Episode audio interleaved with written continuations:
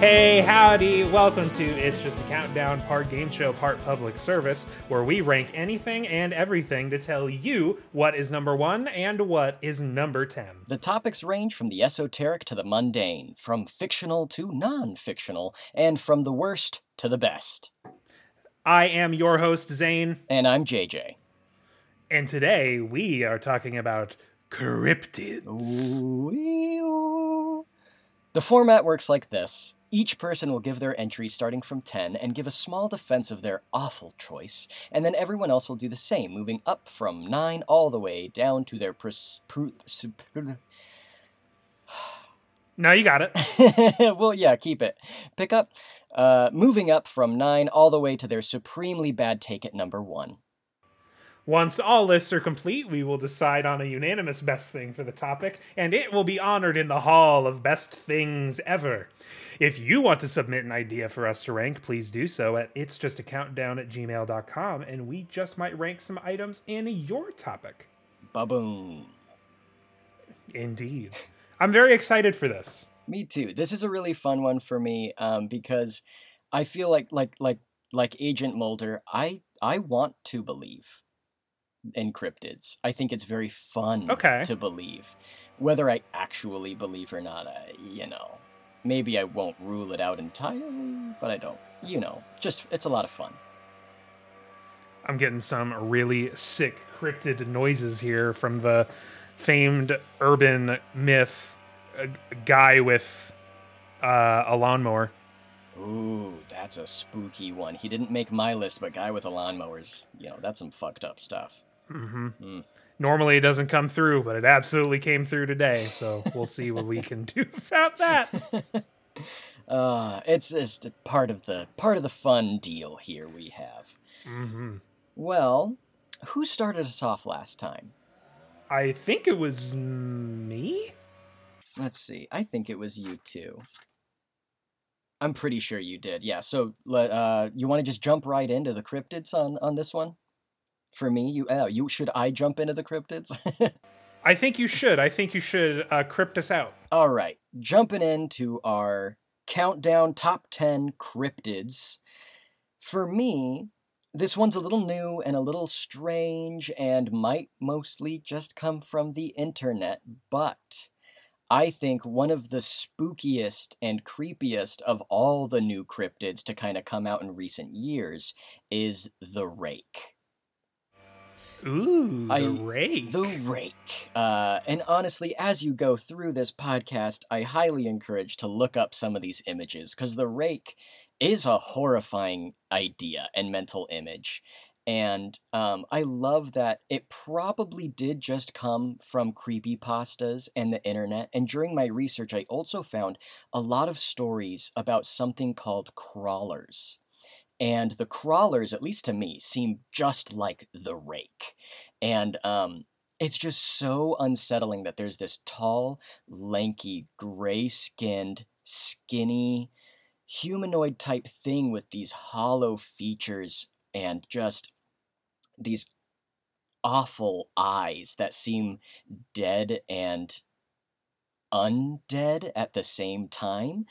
I think it's such a cool and creepy idea.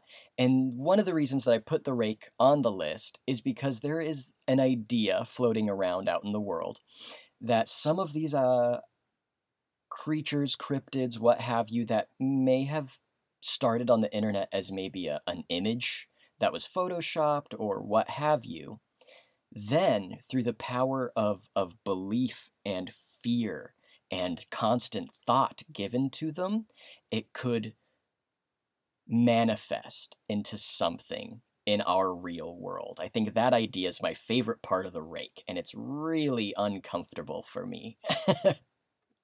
For sure. Uh, I think I think my favorite thing with the rake has always been that it itself is not some like super powerful creature, but what it just is and looks like, like all the images that have ever like been made of it is like truly horrifying. Like if you ever saw it in real life, you would dip immediately and never return to whatever that area was. oh man, it would Um, haunt me for the rest of my life. Absolutely. Absolutely. Uh, the and yeah, the rake is like you said, a very much like it, you know what? It's kind of like Slenderman. It's a lot Uh, like good old- Slenderman. Georgia Slenderman. Yeah, like Rob Rob Slenderman. Oh. We went to college together. He was a good dude. Uh, yeah, that is a great number 10. The Rake was something I also uh, flirted with putting on my list. I And uh, it did not make it, but the Rake is a powerful creature in our minds. well, I'm glad. Honestly, I'm glad that it didn't make yours because I think we'll probably have a lot of overlap on this episode, and uh, it'll be fun to compare where all these overlaps fall in our ranking. I think one last thing about the rake before we move to your number ten is just I, I mentioned briefly these crawlers. There's all these stories, and not just from Reddit or creepypastas, but there's stories from all over and some that go back to like horror novels written years and years and years ago of maybe a more you know usually often like a neighborhood that's dark and maybe a little bit secluded. That's what i'm looking for a little bit of a secluded neighborhood. And late late at night I know I took tons of like 2 a.m. walks in my early 20s around the neighborhood or around, you know, 18, 19. And I would take these walks and I, you know, like the power of imagination, I can see the rake or these crawlers, you know, just shivering, shimming around the rooftops and over fences and the shadows. And you barely see it. What was that? Was this that? And uh, the rake has more of a tendency to come into your room at night as well, which I think is just so unsettling. Spine tingling. Indubitably. Well, that's me. Thanks for listening to me stumble around finding words to fit the rake. Why don't you take us to your number 10? Well, I'm gonna I'm gonna take us to something that is perhaps equally as terrifying. Ooh. All right. All right. Um, this is the Beast of Busco. the Beast of Busco. This is new to me. Do tell. The Beast of Busco lives in the far off world of Indiana.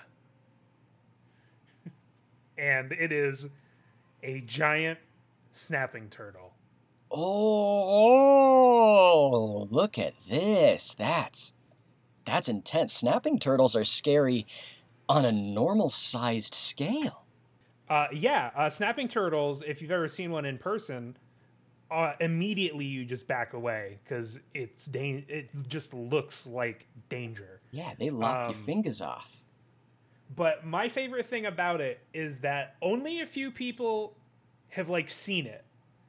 But this town of Churubusco, Indiana, uh, has like created this whole thing for it because it's like their one thing Yeah. is is this beast of Busco.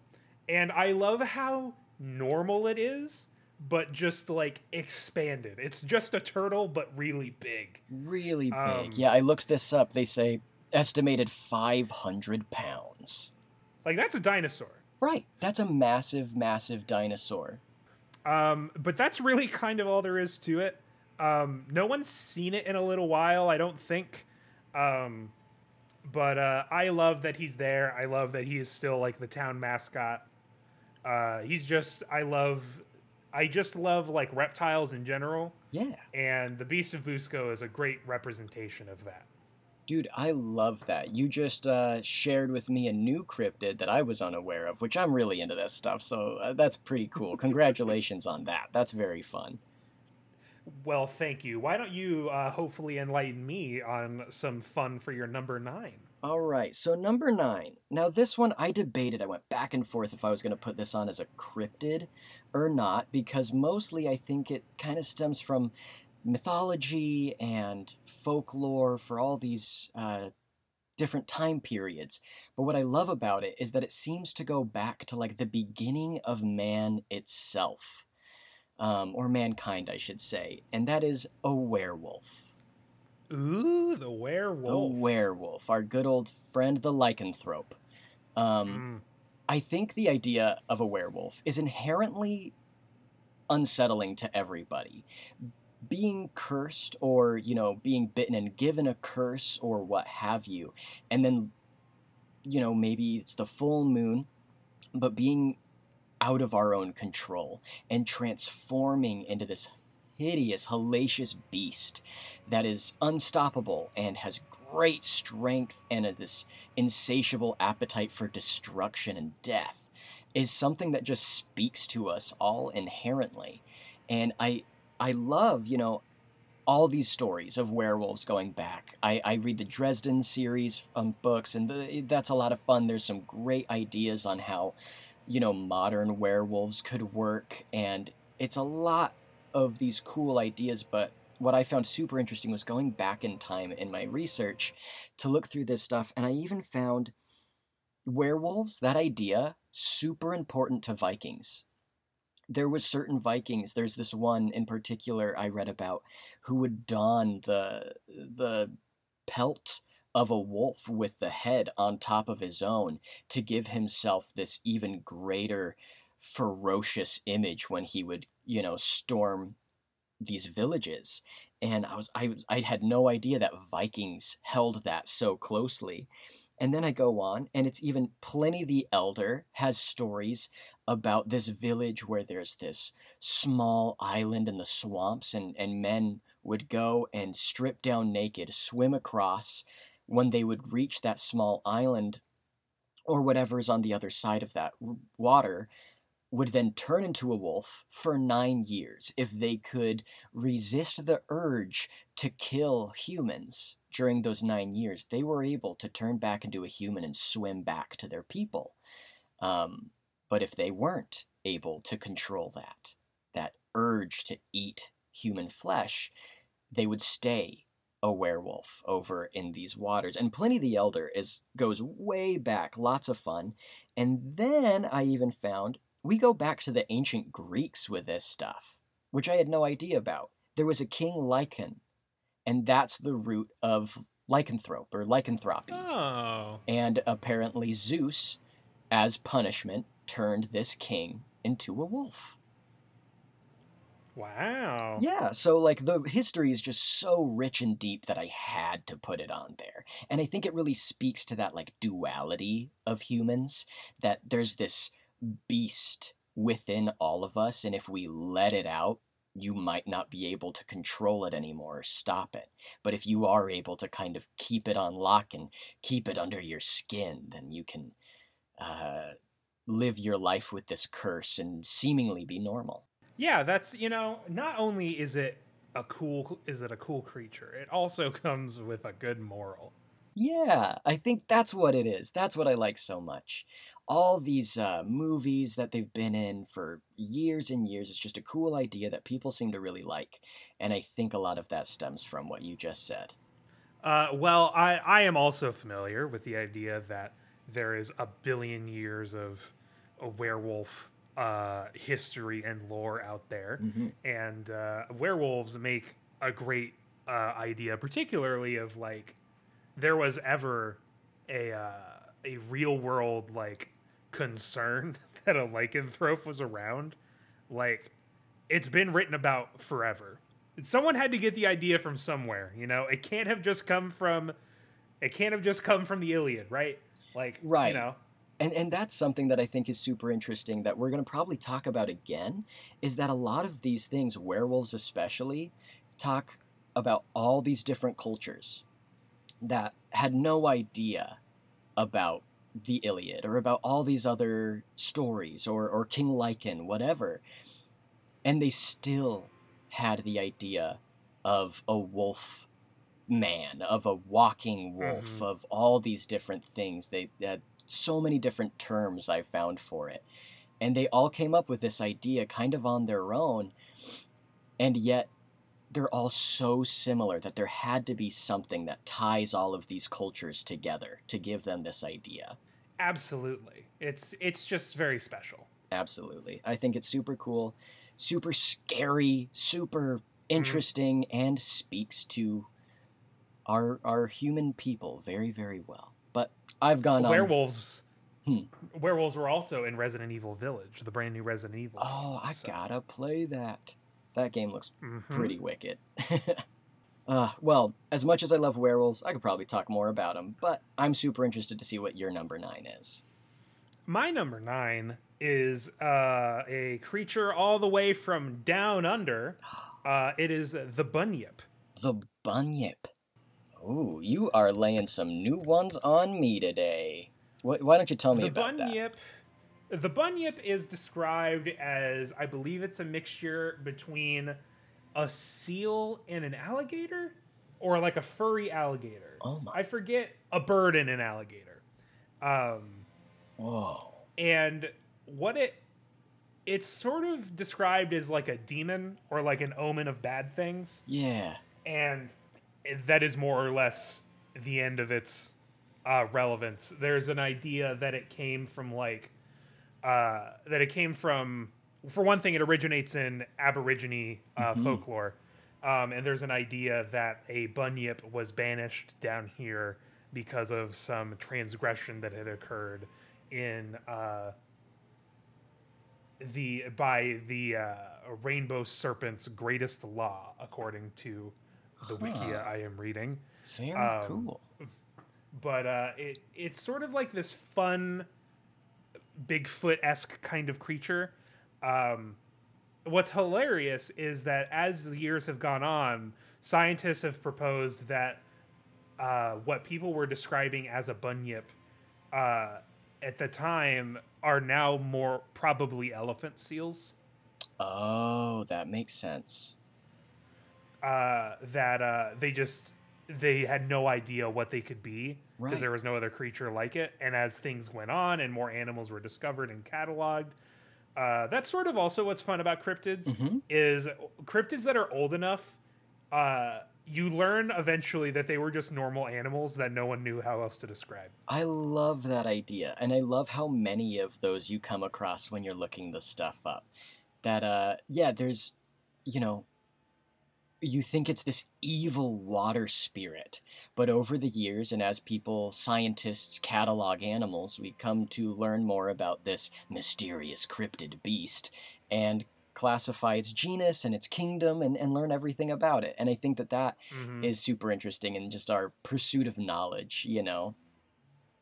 Um, I will also say bunyips. I first was made aware of because as a child, there is an action platformer video game called Ty the Tasmanian Tiger, in which a bunyip is your spiritual guide that helps you along the game, uh, which is decidedly not how bunyips are depicted in real life, as I was shocked to discover as a nine-year-old.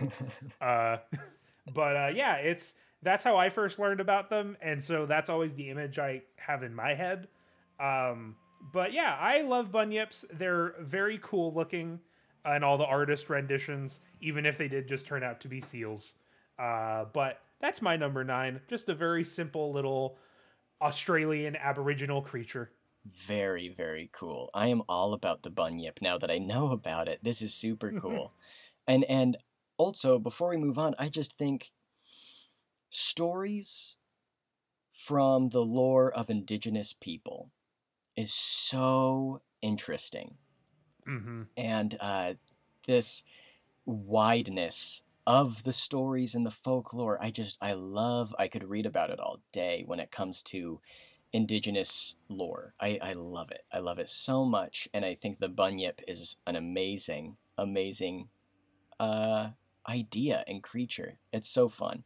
What is your? Why don't you take us down downtown to to your number eight? eight. Yes eight number eight and feeling great all right so being an Arizona resident, this one, uh, I actually have a few that I think are very special to me because of our proximity to certain tribal cultures.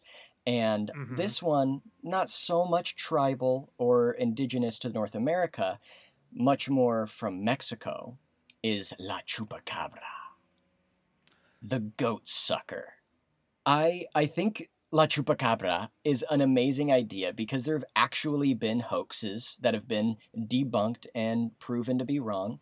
But then there's also this wide range of stories that go from Puerto Rico to Mexico to Maine to Chile, even to Russia or the Philippines and India they all have this story about a goat sucker. Uh, and even if it's not killing goats, the idea is that uh, farmers or, you know, livestock developers? What do you call a livestock person? a farmer? Uh, yeah, like let, a farmer? let's go with farmer because I'm probably a rancher. maybe a rancher. Uh, and you know, I'm gonna talk a little bit more about this later, but like, there a lot of these stories do come from Skinwalker Ranch too.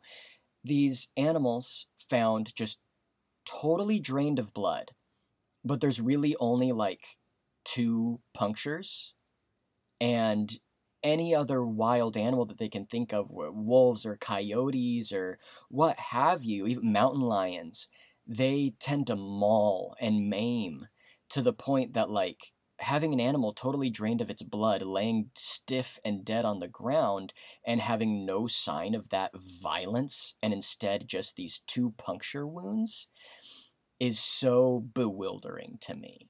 Wow, that is I have to agree with all of that and I will have so much more to say in an entry further down my list. Excellent. And I am very excited to hear about it. It it, it evokes such mystery that a lot of people even think sometimes these killings are like from a satanic cult or something because it seems almost ritualistic. But then you have a lot, a lot, a lot of stories of people in Mexico in particular and I found Puerto Rico is like people have seen this weird looking creature that might honestly just be uh, a creature that exists that we know of that in the dark when you're freaked out and you know that your animals are dying you you know your imagination fills in the blanks of the shadows you know and whatever it is or maybe there is this uh vampiric, blood sucking, half dog, half bear, half lizard thing that exists out there. And uh, that idea is really spooky but cool to me. Yeah, uh, out of all the cryptids, it sort of has this uh, Bigfoot style quality of its presence won't stop. Yeah. Uh, the the idea of these animals keep dying in the ranch at night with these puncture wounds drained of all blood and nothing else yeah. uh is very strange. And it's just there's no good explanation for it. I agree. I completely agree. There's no good explanation. And i mean even in like 2016 in india a zoologist who is well respected claims to have seen them you know and it, so all throughout mm-hmm. time it, it still perplexes us all these years later and that I think is what makes a cryptid much more fun of an idea to entertain is that it has lasted through time and yet no one really has a good defense for it. Super Indeed. cool. I think everyone pretty much knows about the chupacabras. So, what's your number 8?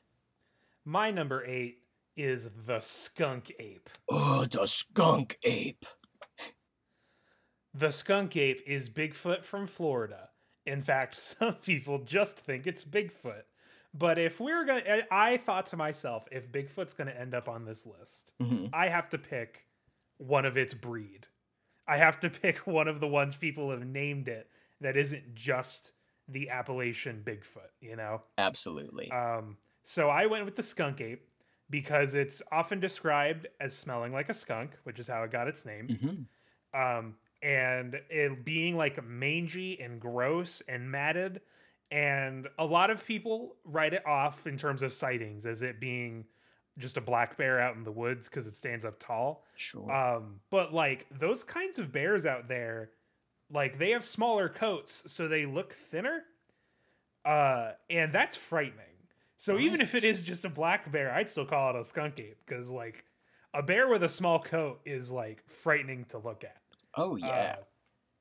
Uh, uh, the skunk ape. Uh, also, all the pictures people have done of it are a black furred Bigfoot instead of the traditionally like brown um, mm-hmm. uh, color that people do for like ones out in the Midwest and everything. Sure, like your Jack um, Sasquatch. Uh, you know. Yes. Yeah. It looks very. Uh, so different. that's why. That's why I put it on my list is because it is just like a special breed. Because a Bigfoot spoilers does not ever show up on my list. Uh, Yeah. but I figured one should. Why not the skunk ape?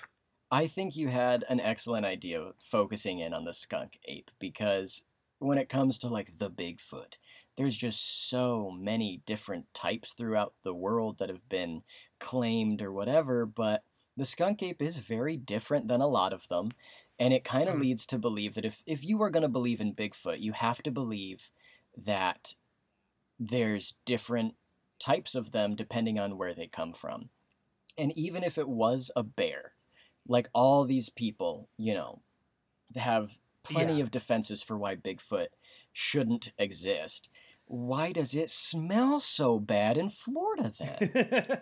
why does this bear stink to the point that it like singes your nose hairs and makes you want to run just because of the smell? You know? uh, have you ever read? Uh, you like SCPs, right? yeah. Have you ever read SCP 1000? I'm sure you have. 1000. Um, I don't it's it's been a little bit since I've gone through the catalog of SCP, but man, I went like full tilt when I found that stuff. So probably. SCP 1000 was one that was recommended to me back in like 2012 when I first got into them. Mm. And uh, I would recommend everybody if you have feelings about world famous cryptid Bigfoot, then maybe you should read SCP 1000 and uh, learn from there. Duly noted. Just wrote down SCP 1000. Get at it. So I'm going to have to check it out after this episode for sure. Uh, why don't you take us down to numero numero uh siete? That's that's seven. I think so, yeah. so yep, it is. this has always been one of my favorites since I was a child. Um, I I had this this book, you know, that I read all these different things of, and I think I got it from like my elementary school. Uh, I don't know why they had this in the library, but it had all these stories of all these different creatures, and the one that like painted such a mental image in my mind that like has just always stuck with me. I know exactly what I think this thing looks like. The story of the Jersey Devil is so fun, I think. Um, you know, it's the lore comes from southern New Jersey, Philadelphia area, from the Pine Barrens but it Mhm. goes all the way back to to the pilgrims thinking there is this uh, thing in the woods there's this winged beast with hooves for feet a forked tail wings and the head of a goat uh, you know some people say it's more like a horse but a goat and a horse you got a kind of a similar shape and if it has wings and Mhm. hooves get the hell out of there it doesn't matter um, it, it, it emits this high pitched blood curdling scream, which, uh, you know, to the defense of nature, lots of things do. If you've ever heard a mountain lion scream, it's Oh yeah. it's one of the most horrific sounds. You would think maybe if you're very far away that like a woman is being murdered and that's the Yeah. scream, but if you're close to it, it it almost sounds like unnatural. So I can totally see how the sounds and the shadows of the forest can lead you to believe all this stuff, but the legend is what has painted this mental image for me and I think it's so cool. The legend like varies a little bit from people to people, but mostly like the Quakers kind of came up with this idea. There was a woman called Mother Leeds, and people think it was like one of two people that actually existed, but Jane Leeds had 13 children, and some people believe that her 13th child died um, shortly after birth. Other people believe that her 13th child, either she was so sick of having babies that she was so mad that she was going to have another baby that she was like, this baby's going to be the devil. Or that she was a witch and for her 13th child decided to give birth to the devil's child. And I like this idea a lot because it, it, it lends itself to this idea that she had this weird uh, pregnancy, and when she gave birth, you know, the legend says that it came out looking like a normal baby, and when everyone let their guard down and like took care of it to make sure it would survive those first crucial moments outside of the womb, it quickly transformed into this demonic looking beast. And then the, the legend says that it it slapped everyone in the room, like it smacked them all with its forked tail, and then flew out the window, and and went and lived in the Pine Barrens. And I Um, love that. Yeah, uh, I will go ahead and just let everyone know the Jersey Devil is my number four. Ooh yeah. And I love the Jersey Devil because it is well known in New Jersey. It has been through many things. It's some yeah. people, there was one account of it uh, that had it as, like with a deer head and glowing eyes. Yeah. A couple times they've said the Jersey Devil can breathe fire. My favorite thing is that the Jersey Devil is just a known piece of shit. That's kind of what he does. Totally. He doesn't really like hurt a lot. He's just a jerk. He's a total jerk. That thing is so scary and hellacious. It probably could have killed everybody in that room, but instead it just smacked them all and then flew away. and you even have all of New Jersey naming a hockey team after it, basically. New Jersey Yes. Devils. Right? Go Devils.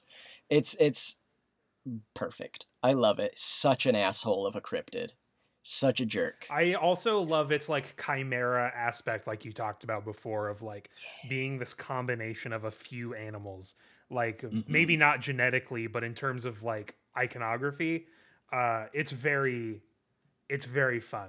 Uh, I remember I watched a Destination Truth episode, I think, I where they tried to go find. They tried to go find the Jersey Devil, Yeah.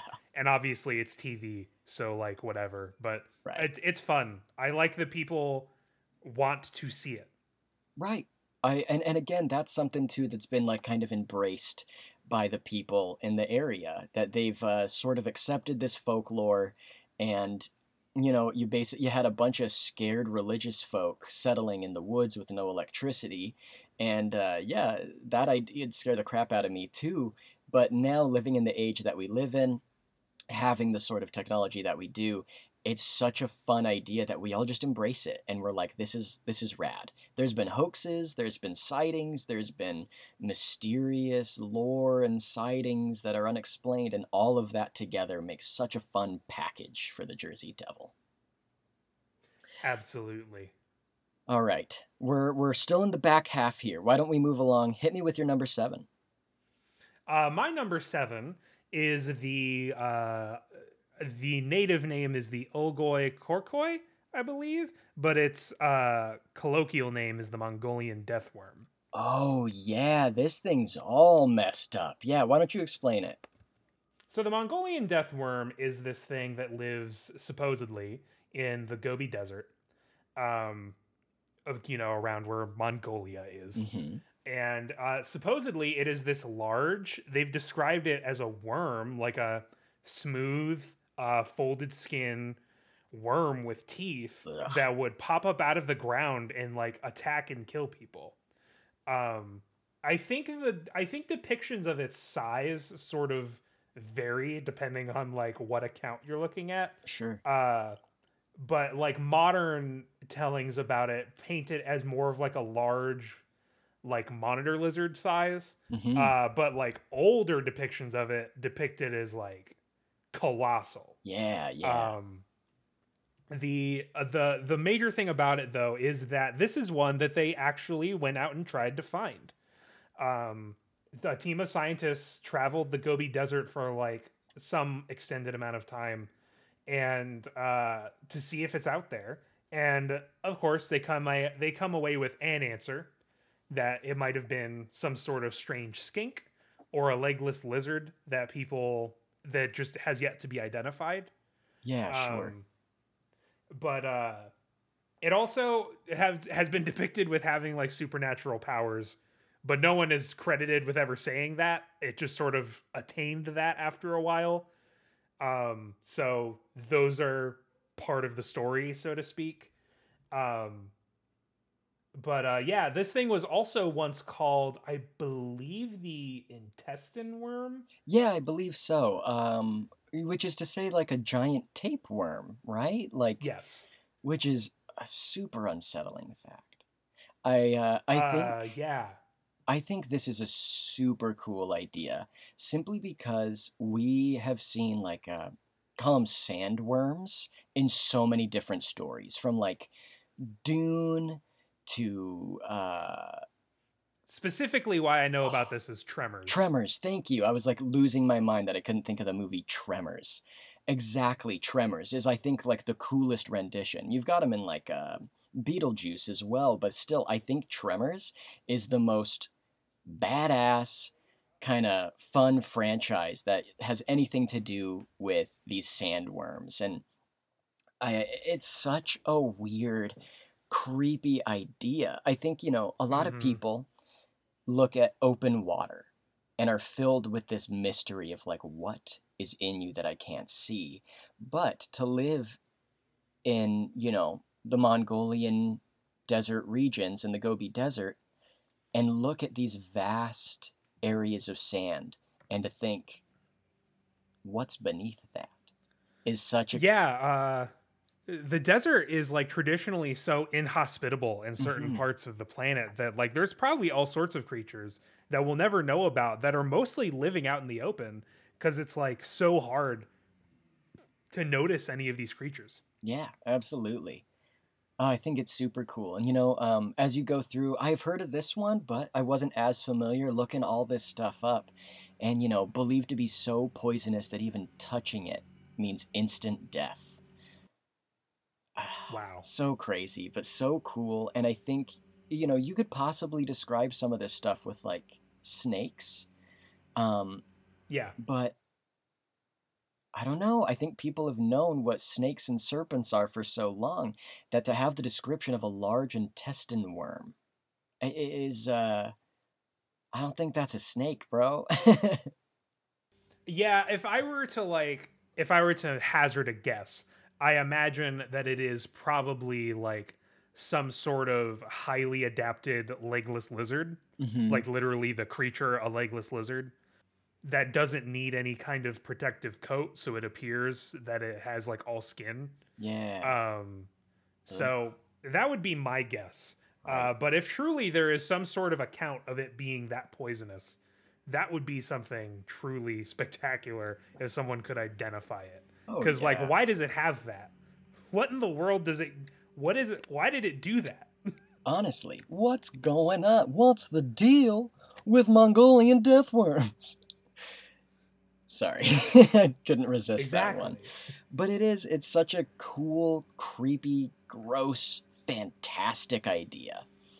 Ugh, the sandworms in general, so cool and unique and different than most of the things that I think uh, most people are afraid of. And living on the edge of the desert here, I, totally get it. When you look into like to this vast uh, dunes and sand regions, and it looks so vacant of life, when in reality, it has a lot of life going on. But the things that are able to survive and thrive there are pretty dangerous creatures. Yes, they have to be. You gotta be. Well, and you know, speaking of dangerous creatures, should I move on to my number six?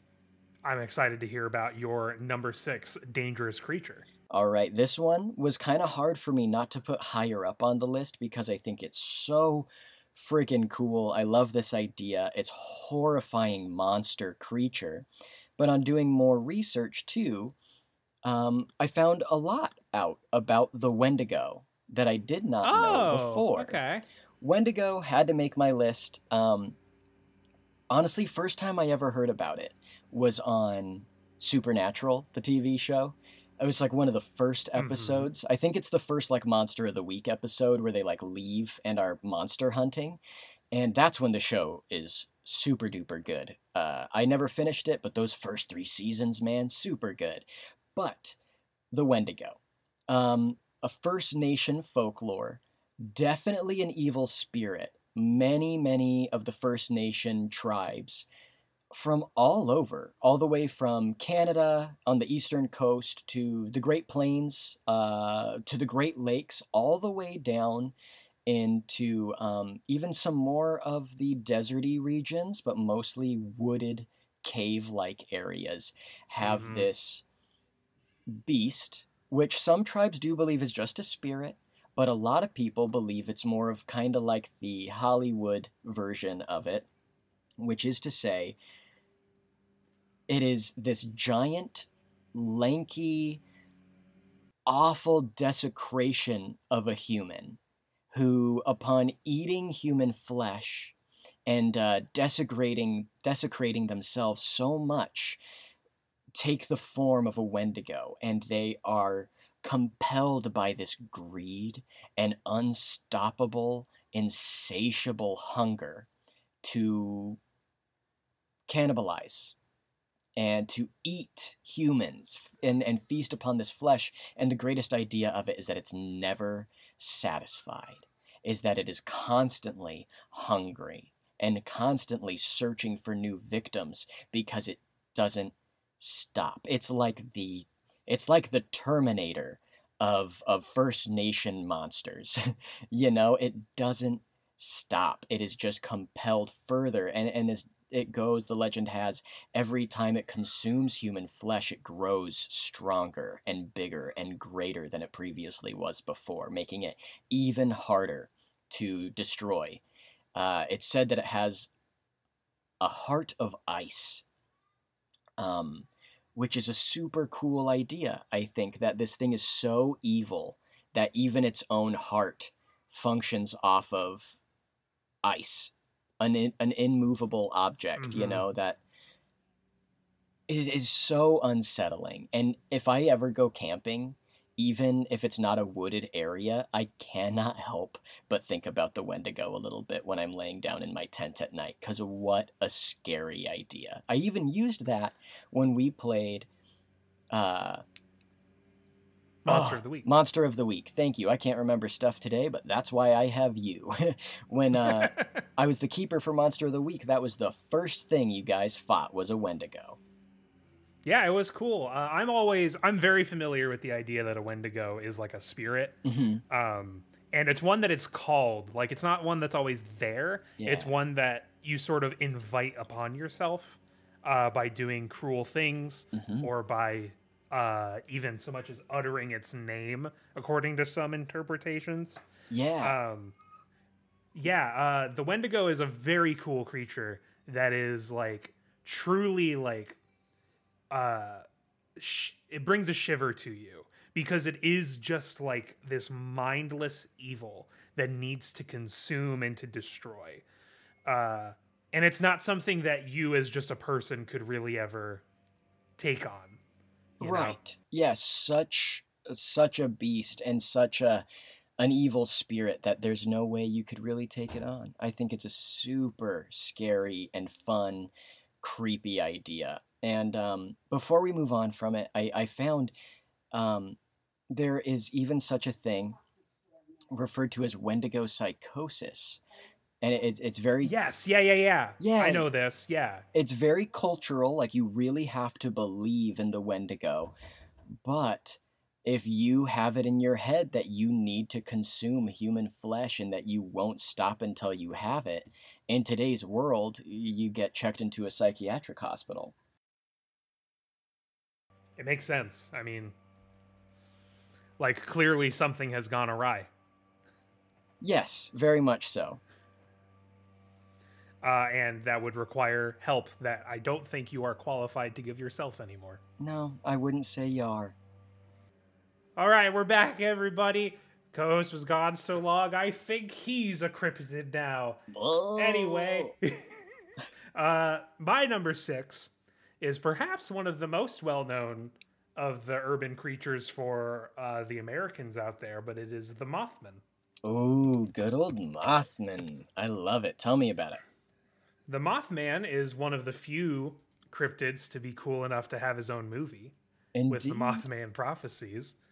Um, and uh, uh, the Mothman has an incredibly long, intricate history, some of which involves like uh, I mean, the most famous story is perhaps the the crew of teenagers that mm. ran from the Mothman in their car, uh, totally. and they were the first ones to describe the the red eyes that are so famous about the Mothman. Yeah. Um, the Mothman also has varied descriptions, but most agree that it is large, uh, that it has red eyes, and that it resembles either a moth or a bat. Mm-hmm. Um, these are the most common characteristics. Uh, some some describe it as being very anthropomorphic in that it looks like a dude but a moth. Mm-hmm. Um, and that's the one that's probably what most people think of. It also is just sometimes described as a large moth. Yeah, It's like absolutely. Sometimes it is, isn't it? And that that goes back quite a ways. Yeah, um, I think most people attribute it with the story about the. It was like a toxic waste dumping ground in West in Virginia, right? Uh, um, that the it like the area it originated from in that forest. Right. Um, let's see. And and I will say too, uh, at some point or another, we may see the Mothman pop up again on mine, um, because I love him so so much. I believe, you know, because a lot of a lot of people believe that the Mothman is like a an omen of bad tidings, kind of coming to Yes. warn. And I believe in West Virginia, it was a bridge. Uh, people v- kept seeing Mothman for about a year, and it led right up to the collapse of the Silver Bridge, which killed, uh, here it is, which killed 46 people that day. And once the bridge collapsed, all the sightings went away, at least in that area. Yeah, uh, the the eyes are like the Mothman doesn't really ever really confront people. It just sort of is around. Yeah, that's, I think, the coolest part of it to me. Is It just, Um, only in that out. one story has it ever like followed people. Most people Mhm. just see the Mothman and then it goes away.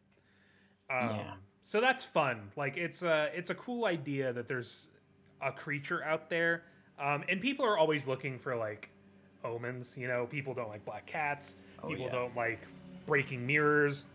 People don't like walking under ladders. Um, it's just true. another one of those things to me. Uh, but the Mothman is a cultural touchstone for a lot of Americans, and particularly uh, for people out in Virginia. Uh, the place where it's from has that Mothman statue. that beautiful, uh, hulking Mothman statue. Yeah. with hella ass. it does. It's got cheeks for days. Yeah, that's basically what I got to say about the Mothman. If we're gonna hear about it later, I'll leave some. I'll leave some room for you. Sure, yeah, no worries. I think that uh, uh yeah, we'll be able to fill in a little bit more even and it's a great segue you talking about omens uh is a perfect thing to lead me into my number 5. Oh, So, uh my number 5 is a little bit different and yet it's uh its lore goes back again almost like to the beginning of when people are writing stuff down and starting to formulate history and Okay. that is the black shuck Ooh, also I don't know if I know this one. Ooh, yeah, the Black Shuck. Uh, that goes by a couple different names. Um, Old Shuck, um, I guess Old Shock I'd never heard of, or simply the Shuck, is anytime you've ever heard of like the Black Dog, from Led Zeppelin's Black Dog to all these other omens throughout time. A lot of it comes from Britain and the British Isles in general. In the UK, most of this is where we see the black shuck. And again, most people believe it is an omen that when you see the black shuck, someone close to you or yourself may be dying soon. It may be um, a warning to not go the way you're going. A lot, a Oh. lot of people see the shuck as a huge black shaggy dog with these fiery eyes and a lot of people tend to report their sightings when traveling. So there's kind of this debate that a lot of people have in like the uh, cryptid zoology kind of field which is to say is it an omen? Is it a guardian of travelers? Or is it just a hellhound that shows up? Um, even like uh, the black dog in harry potter is it's supposed to be a nod to the black shuck um, this hulking beast of a dog. There's all these different stories of people just seeing it, a lot like the Mothman, right? It just kind of shows up and stares at you and then retreats back into the shadows. Uh, and then there are some reports of people saying this black hellhound with glowing eyes attacked these people or this person or what have you. But um, I love that interpretation of the openness that, you know, if what I like to believe is that it's more of an omen slash guardian of poor fate to warn Yeah. you either turn around or where you're going is going to lead to bad things or even just to show itself to you to kind of give you a heads up that uh bad things are coming your way and i think it's a very interesting thing and if you go back through history um you you get stuff as far back as like the 1500s and um, I believe even before that, there's people talking about the lore of these giant black dogs that always seem to be alone. They never seem to travel in a in a pack or anything. Um, and yeah, again, I know I said it a few times, but I love that idea of what is it? What is it? Is it an omen? Is it a guardian? Or is it just a a hellhound that might not attack every time it sees someone?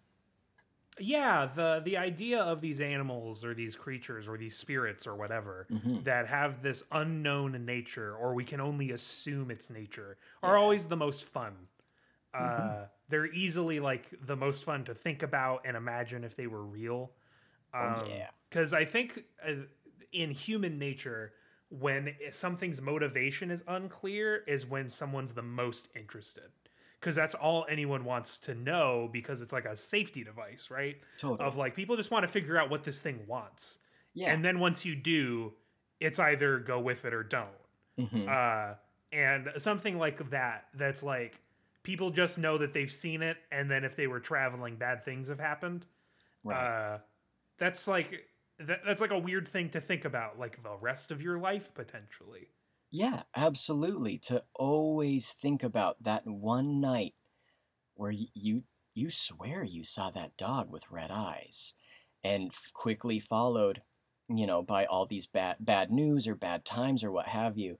Uh, I think it's I think it's super fascinating, super cool, and uh, yeah, that's why it is my my number five pick of this mysterious ghostly visage of a dog, which, even before we move on, really quick, something you were saying about trying to understand why is uh, it speaks to human nature very much.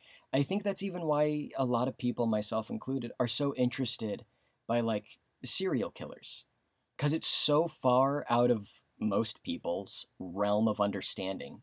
Like, how could you do that? Why would you do that? What would compel you to do this to people? It's this huge mystery, and we're trying to fill it in and understand it. And that's why it's interesting to so many people. I think the Black Shuck falls into that sort of idea. But Mm. I think that we got to kick this a little bit into gear and hit your number five pick. Well, let me tell you, uh, in regards to your black shuck, I sure wish somebody would have told the cast of Lost about a black shuck. Would have saved me from three seasons of really bad TV. Anyway, my number five is the jackalope. Ooh, Jackalope! I thought this thing was real for years. That I love the jackalope because it's one of the only cryptids that stays a cryptid but is absolutely not real. Totally. Uh, I love it because what an adorable little thing. Truly. It's just a rabbit with antlers. so cute. It's so funny. Its history, uh, its history is real dumb. Basically, it was like a couple of hunters needed some money, and they went to go taxidermy a rabbit. Um, and in the shop, the rabbit's carcass just ended up next to a pair of antlers. And one of the hunters was like, "Yo, that looks kind of cool.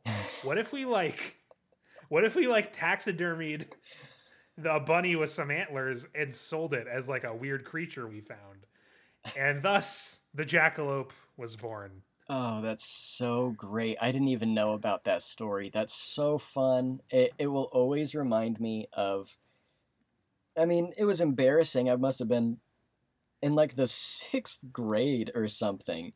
um, if not, maybe middle school, because I remember getting like really made fun of for it. But yeah, sitting in Sure. class, and I was like, "Well, what about the jackalope?" Because we were talking about like kind of like hybrid animals, I guess, and oh like yes. evolution and how that can lead to animals having like similar traits to others. And I was like, "Well, the jackalope is a perfect example." and the whole class was like, "Are are you serious right now?" And I'm like, "Yeah, what's going on?" They're like, "Oh boy, okay." well, I moved to Arizona when I was like eight and a half, nine. I, I just thought it was a thing that I hadn't seen yet. yeah, like the jackalope is a very southwestern thing. Oh, uh, yeah. Like you, you only ever really hear about it like in the deserts. And um, famously, the one of my favorite depictions of the jackalope is in the uh, Scooby Doo movie with aliens in it. They end up in a, Oh. a they end up tossed off in a desert, and when the screen comes on to them, there's a there's a flash of a jackalope on the screen, and I love it. I just love that it's there so wonderful. There's really not a lot to the jackalope. There are statues of it in various towns. There's a town in Utah that has like declared itself Jackalope Central, Mm. um, which sure, I guess I guess you can be Jackalope Central. Have at it, folks. Um, Uh, but it's a cute creature. Uh, it's very iconic for Southwest people that like Southwestern cryptids, as we apparently do, given that on our list is the chupacabra. oh yeah. Um, uh, but uh, yes, uh, the jackalope, great time. If you don't know the jackalope, I highly recommend you look at some great pictures of ones that have been sold to people. Yeah, absolutely. There's so many images that I think that's why child JJ just thought that they were real. It's like, oh, look at all this evidence. Yeah, But- there's all sorts of jackalope bodies you can find. Yeah, and it, and it is. It's so fun. It's so neat, and it's just cute. And it's it's not like a scary story.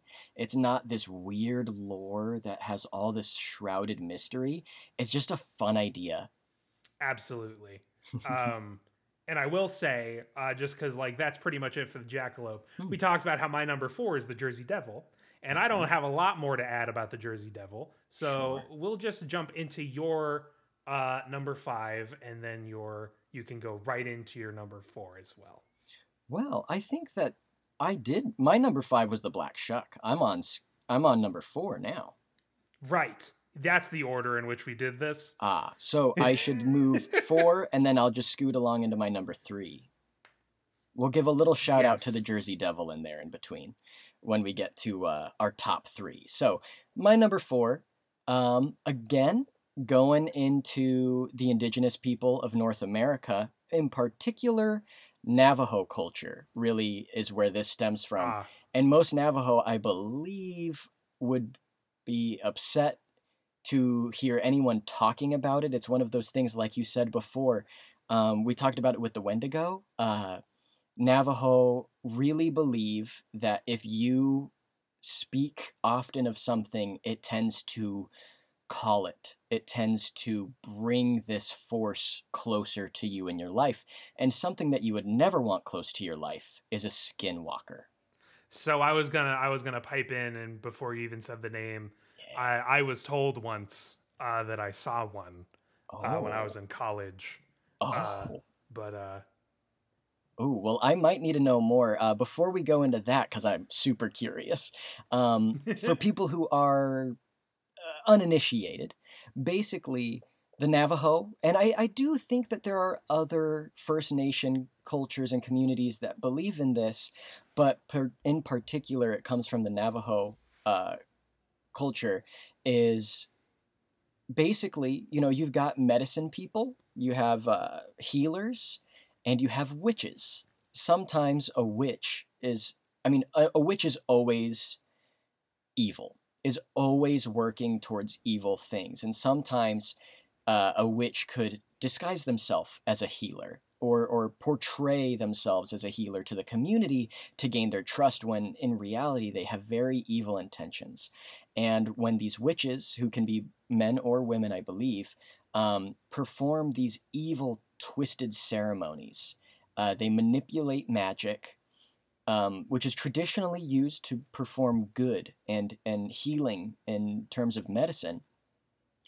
When you are able to it's kind of similar to the Wendigo in a fashion that you desecrate your own self into such a way. I believe, I'm not seeing it right now, but I believe that you have to take the life of another human before you can, well, if you want to call it, ascend to being a skinwalker, which is to say, you can take the form of animals. Uh, I believe that the Navajo word roughly translates to it goes on all fours. It really is just to say that you have that ability. Um, it also goes on, lots of stories exist of goat men or dog men or these kind of anthropomorphic, standing on two feet, way too tall animals. And a lot of that comes from skinwalkers. Uh, skinwalkers are horribly evil, only ever want to do bad, and have gotten that way over years of evil practice. Um, I think it's super interesting.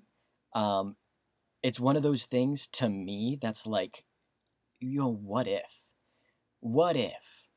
And, and for anyone who doesn't know anything about Skinwalker Ranch, highly recommend to look it up. I believe it's in Utah, and there is just so many weird paranormal things going on in that in that ranch in that area.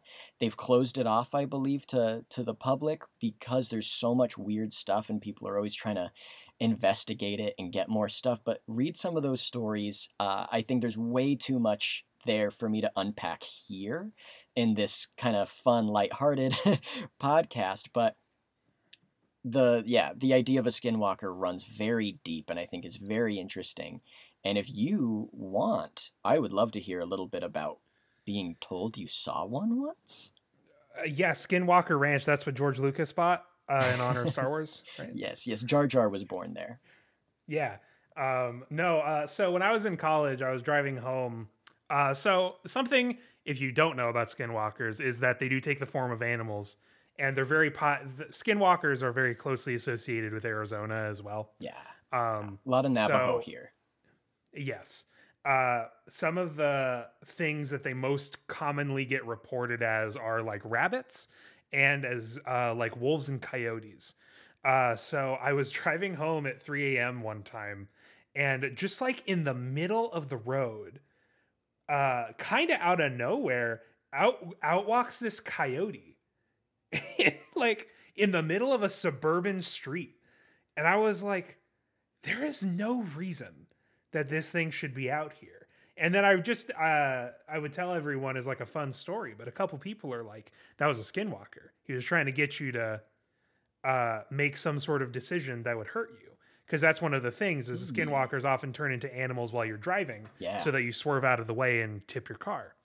Um, and uh, people kept telling me it was a skinwalker. And that's not hmm. obviously not what i believe sure. but that is i often tell people that that's what people tell me it was because yeah. it's a good conversation starter. If if we're suspending our disbelief and having a conversation about cryptids i think that's a very fun story. Yeah it's very interesting and it goes hand in hand with like so many of these stories that you do here um and and sometimes you hear these stories of an animal on the side of the road, kind of like as the headlights hit, it looks yep. like it's in between states. Like it's like it's a coyote, but it's standing up and it has like some human parts.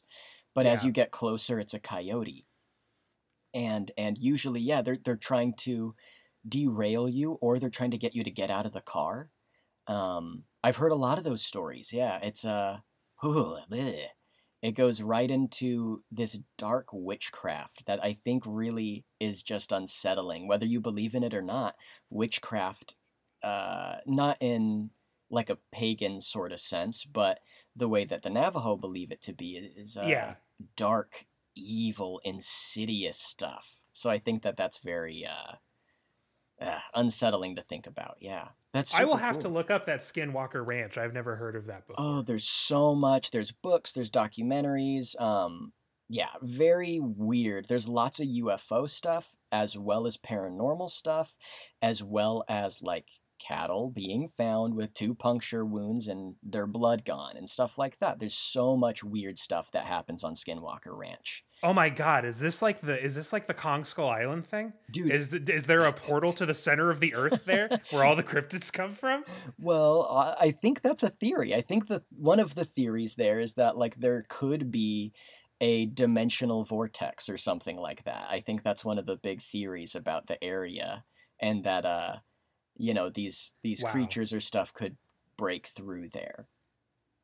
Yeah. Wow, So- now that's fun. very fun stuff. Um, give another quick shout out to the Jersey Devil as your number four. Woo woo! And moving into my number three, this one had to be on my top three. Uh, it moved around a little bit when I was making this list, but it had to be top three because it's just like deep down inside one of my absolute favorites, and kind of like the jackalope. It's not a scary thing. It's not something that has hurt all these people. It's it's uh, fun, and that is Nessie the Loch Ness monster. Loch Ness monster. Let me tell you, JJ. Hmm. My number three also happens to be the Loch Ness monster. Yeah, we did it! Good for us. I love it so much. Since I just went on about skinwalkers, why don't you take the reins on Locky on Loch Ness? I almost called it Locky. Good old Lockie. Um, the Loch Ness monster, also called Nessie, oh, Nessie. uh, was one of the first cryptid creatures I ever learned about when I was young. Absolutely. Um, so I was obsessed with it as a kid. And especially because most people theorized it was a dinosaur, some sort of plesiosaur. yeah. Um, I was like, I if it's real, I need to see it. I need to go find it. I need to go to Ireland or Scotland and figure out where this is. Mm-hmm. And uh, and I I love it. Um, the amount of investigation Yeah. into the Loch Ness monster is crazy Totally. the amount of hoaxes that are involved with it um super fun um yeah uh the loch ness monster is great also because like people have debated in earnest about whether or not a plesiosaur could live in this isolated lake that is like a few miles wide That's right. and have no one and have no one figure it out for millennia Right, right, and it's genuinely earnestly debated, and I love that. Um, I think uh, it's yeah it. There's so many ideas. If you want to go with the dinosaur, with the plesiosaurus, um, some people I think even believe that like, well, what if at the bottom of Loch Ness there's a crevice that leads to the inner Earth, and then you get into like this weird inner Earth theory that's just hollow earth. Yeah, yes.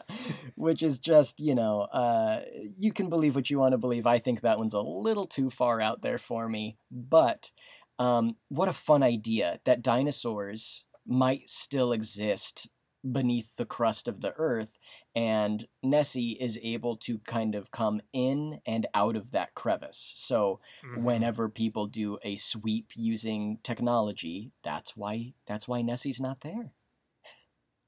That's some Santa Claus level convenience, let me It- tell you. It truly is. But before we move on from Nessie, I think you summed it up perfectly, and uh, it makes me very happy. Just in general, I think because it's one of the first ones I ever learned about. There is a theory uh, held by some people. Uh, you know, theory, I think, is a pretty loose word these days, but there is an idea. Um, so, Aleister Crowley. What? There's a hypothesis. hypothesis. There we go. There is a hypothesis. Um, uh, now, Aleister Crowley, uh, famed occultist, poet, uh, religion creator. Uh, Known sane person. Yes, absolutely, totally the most sane. Um, Aleister Crowley, and if you're unfamiliar, look the dude up. It's kind of a mess, but it's super fascinating. Um, And very worth your time. That dude led a hell of a life. Absolutely. I I think I would be well the name Alistair might have crossed my mind when we were looking at boy names for my son to be. it uh it Mhm. was short-lived, did not stick around for very long, but it was an idea for a minute. Aleister Crowley, uh he bought a castle that's fairly close to Loch Ness. Um, I can't remember its exact proximity, but it's close.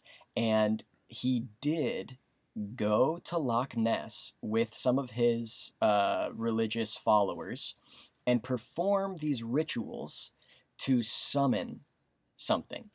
Now, the the records are very vague about what he's trying to summon, whether it was a demon or the devil or a monster or a dinosaur or what.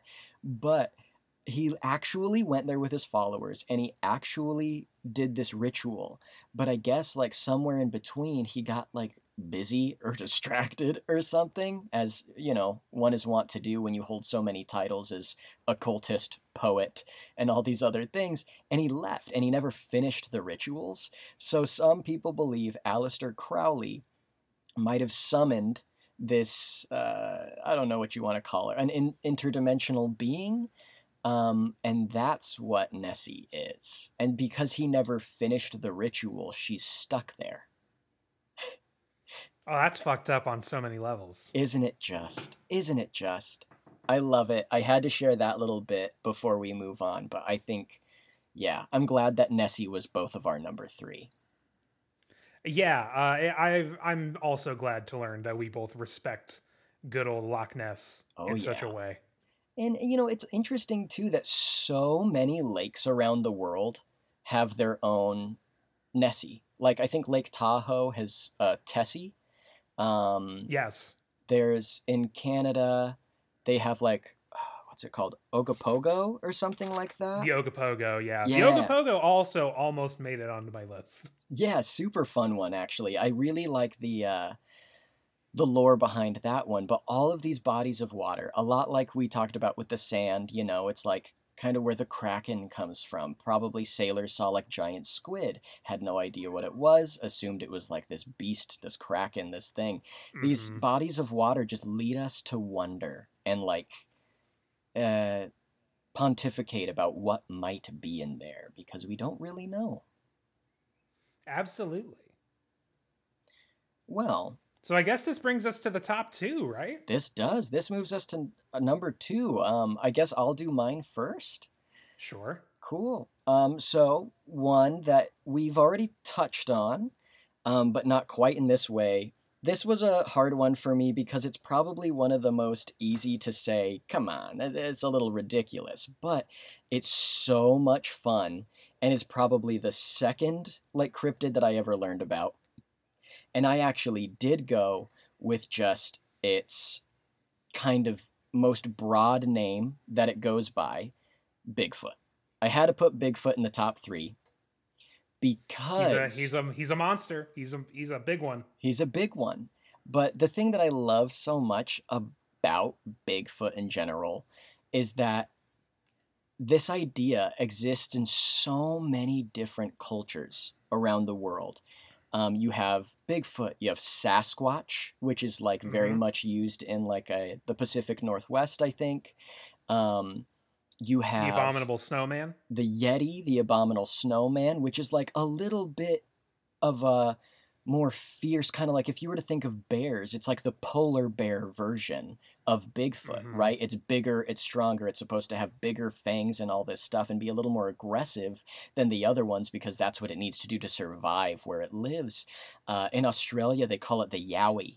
The Yowie, um, yeah. The Yowie, which is such a great name. And, you know, you've got the skunk ape in Florida. Uh, I've heard of the Momo in Missouri. There's so many. And these, uh, you know, a lot of the cultures I just said are North American, but it really is all over the globe people I think are fascinated with the idea of like maybe when they just see something weird that their brain doesn't understand what they just saw, they like to fill in what if there's this missing link between us and our ancestors and and what if that's Bigfoot? And um, I think that like all these searches for Bigfoot, honestly, I don't love that. I think that the idea of Bigfoot exists in that in between state of knowing and not knowing and that that's mm. what makes it so exciting and fun yeah uh, sometimes i forget that sort of like the big draw to bigfoot is the idea of its evolutionary precedent mm-hmm. of like being like this is a slightly less evolved human Uh, right. But like then there's the then there's the other way of going of like what if they're just a human that evolved differently? So yeah, that that I think like if I were to suspend my disbelief fully and just say yes, I believe in Bigfoot, I think my gut would kind of lead me to think like it was probably a, an off like a branch, you know, an offshoot that was a little different and didn't want maybe to live in like I, I don't know, I don't know, but like it didn't want to be around the greater community of humans. It wanted to live in these isolated mountainous foresty regions for whatever reason. Um, yeah, like when you when you read about Bigfoot and all the sightings, they're always described as like huge with enormous strength and a lot of speed, and it's like clearly Bigfoot doesn't need a data entry job, you know? Absolutely. um, I I think it's a lot of fun. I don't really think there's too much more to say. There is one very quick story that I heard uh, that I thought was really interesting, and um, I think near the border of Arizona and Mexico, there's an area that they kind of refer to as no man's land.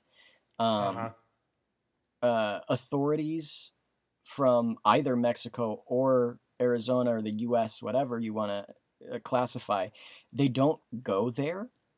It's just it's kind of no man's land. Like it, what happens out there kind of is what happens out there. Like if people were to get stranded, of course people would go try to find them.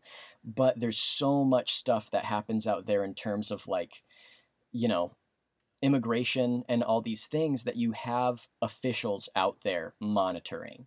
And usually what happens is so I've heard all these stories from people that you know, by all rights, uh you know, anyone can lie. Anyone can lie. But sure. sometimes you're like, why would they lie about that? There's a lot of reasons that people would lie about this, but there's people out there, tons of stories. One of my favorites, and most interesting of a spin on kind of Sasquatch, Bigfoot, whatever, is there's this story of these people who are out doing a survey and as the people, there's like usually a team of two, they drive up and they're doing a survey. Uh, and there's usually a person in like a tower with technology that lets them see infrared. And mm-hmm.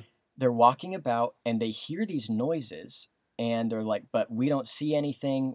Obviously, the two who are surveying just think probably a mountain lion. And that's nothing to mess with, right? That is a huge concern yeah. for anyone, whether you're armed or not. Mountain lions will mess you up in a heartbeat. And so they're cautious, but then all of a sudden they get a radio, and the radio's from the the person back in the tower or whatever who's surveying with the infrared and they say all right you guys need a you guys need to hustle. Get back to your car. You guys are done. Please leave. And they're like well we haven't completed what we came out here for. And they're like that's fine. Get back to your car and leave now and there's always this mystery kind of aspect to it. We didn't see anything out there, but years go by, and as that person who is doing uh, the infrared part is leaving and they are about to retire, there's all these stories. You know, you have a glass of whiskey on their last shift, and they start opening up a little bit, or they might start answering some questions. And there are lots of people that believe in a large ape like creature that lives in no man's land that might have the ability to cloak itself. They Ooh. think they live in families in small packs of like three to four and not much more. They think that it's usually two parents and like one or two children. They hide and they only try to scare people off away from the rest of the family. They never actually seem to attack anybody. They just seem to dr- try to drive them away from a point that is kind of believed to be probably where that family lives. And I think that that idea is extremely neat. That is a very fun idea. Yeah, if if uh, you're curious, I think there's an episode of a podcast called Spooked, which is a fantastic fantastic spooky podcast if you want to find one. I believe that's where I heard that first story or that first hand account. part of that story rings familiar to me. The idea of that person calling them back to their car. Uh, Mhm. So yeah, I think I have also heard that one. Yeah, super cool, I think. But I've been going for a while. Uh, why don't you hit me? We're almost done here. What's your number 2 Mhm. pick? My number two is uh, another famous to the southwest uh, cryptid, which is the Thunderbird. Oh, I'm so glad you put the Thunderbird on yours. It almost went on mine, but it didn't quite Uh, the make it. Thunderbird. The it. Thunderbird has a lot of uh, history with indigenous people. Um, they they it has served as everything from a predator to the explanation of why storms and rain happen. Um, people say that when they see the Thunderbird, when it flaps its wings, thunder happens and lightning erupts from its eyes. Uh, it's uh, it's something that's been a part of folklore for a long time, and was at one time used to explain things that the indigenous people couldn't explain, like storms.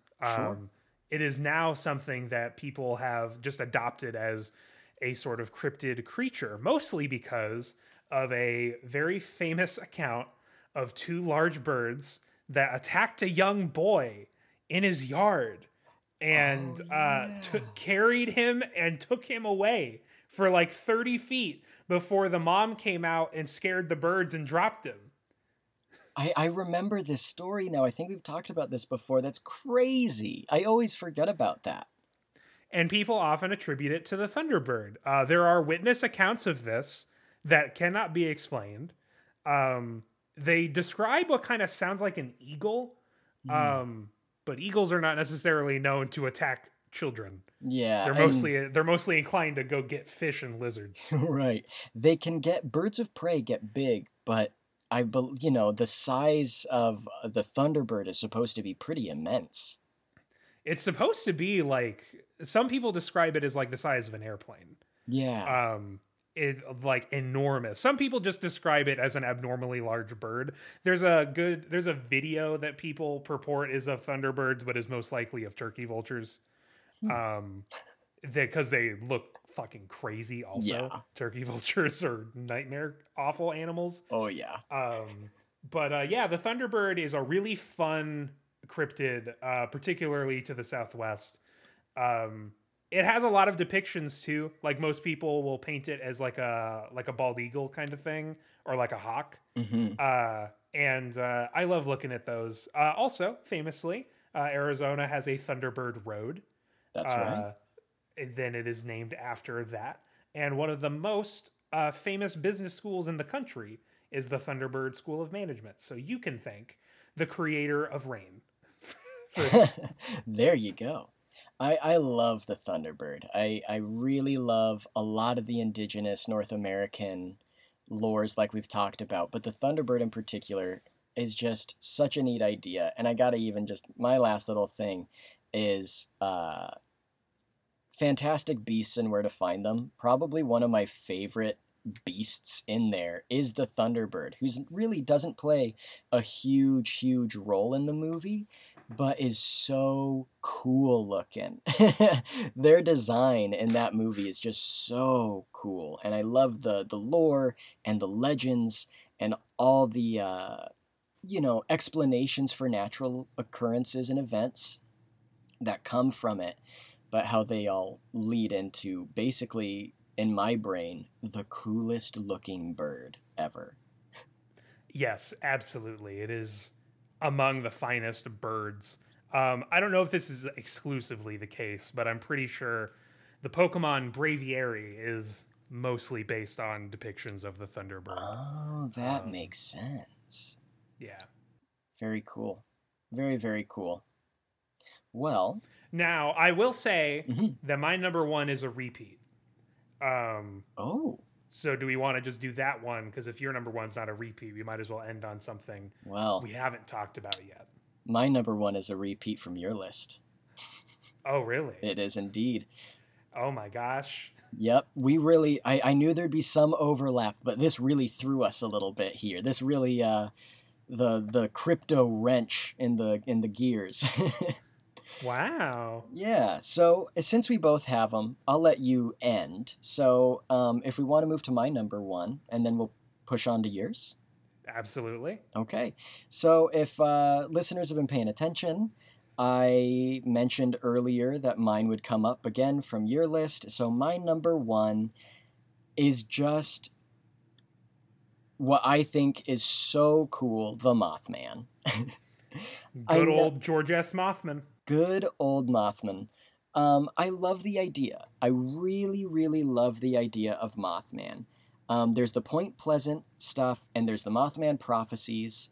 Uh, there's all this fun, crazy, weird ideas about it. But if you go back, there's a lot of little cases of Mothman showing up in like old artwork and stuff like that. And it tends to happen around disasters. Um, yeah. And let's see, I had some pulled up here, and of course, I'm having trouble finding it now. But uh, there's a lot of ufologists will try to keep track of Mothman sightings because a lot of people wonder who, what Mothman is. So if it's always foreshadowing all these terrible things, like there's there's Mothman sightings as uh, recent, you know, 1999, um, and it, he showed up a lot in Moscow before the Russian apartment bombings. Mm-hmm. Um, there's lots of those stories around there. There is a photo recently. Uh, it comes from like 2016. A guy was driving around West Virginia, actually, and swears that he saw the Mothman. If you look at the picture, I think it's got to be a fake. But again, if we're suspending our disbelief, I think the idea of this, like, possibly interdimensional being that, like, comes to warn us is and that warning keeps popping up in my in my list too that omen aspect is, I think, very interesting to humans. I think people just love that idea of something coming to warn us that knows ahead of time. And whether, you know, it's not like it's like dogs know when a tornado's coming. It's not a mm-hmm. natural event. It's like bombings, the collapsing of bridges, and it goes back throughout time too, being found in these weird uh, depictions. And even if you do just look at the Point Pleasant aspect of it, there was so many people, and maybe they saw a really big crane, or maybe they saw something else. But I love the idea of this, you know, eight to ten foot tall, man like winged and huge, like 10 foot wingspan you know, creature with these red glowing eyes that isn't trying to hurt anybody. It's just trying to warn them and trying to uh, just be there. And it just seems to show up throughout these certain events. And there's really not a lot of explanation. And uh, I, I don't know. I just think it's fascinating. Absolutely, uh, the Mothman is a is a national treasure. true Um, I would also love for the Mothman to just turn out to be some sort of like forgotten human knowledge about like being able to sense when things are going to go bad. Yeah. All right, I think we're we're good now. All right. So so my number 1 my number 1 yes is yes. El Chupacabra. Ooh, so spooky. Why is that your uh, number 1? the chupacabra is one that I have. I sort of explained it when you talked about it, mm-hmm. which is mm-hmm. like it's one of the ones that of all of these might be real. Uh like there yeah. might be some sort of dog lizard creature out there. Yeah. That we just haven't seen yet. Um right. there has been a number of explanations about it, which are like the idea that some sightings have been dogs with mange uh, right. and parasites um and that's perfectly explainable but like the idea that there is something out there that has yet to be identified even now is really fun and very exciting. Um, i also loved all the various pictures of it uh, that have been done of like the spiked lizardy kind of depiction of it the one that looks almost alien. Yeah. Yeah totally. Um, yeah uh, the chupacabra is just an all-time classic. Um, I will always be interested to hear about the chupacabra or some kind of random sighting someone has seen. Um, yeah, that's really all I have to add about our good friend El Chupe. Yeah, I, I totally am with you on that. I think, you know, you look up images of El Chupacabra and you find like mostly dogs or like even like I think a wallaby with mange. Yeah. Very much describes the look of what people see. But then you also have zoologists in the modern world getting stumped by it and seeing yeah. this thing and they're like no it wasn't a dog with mange like if you google image search you see a lot of dogs with mange um, or other skin conditions too it's and they're like it's not that and it just doesn't come close to explaining finding cattle drained of blood with just like one or two punctures. It, and that's and it. That's There's it. no other signs of violence. Right. A, a, dog, you know, the way dogs and wolves go after things are uh, very jugular and very vicious. And there's a lot of thrashing involved to rip and tear. And uh, that's just not what this kind of lizard creature thing does.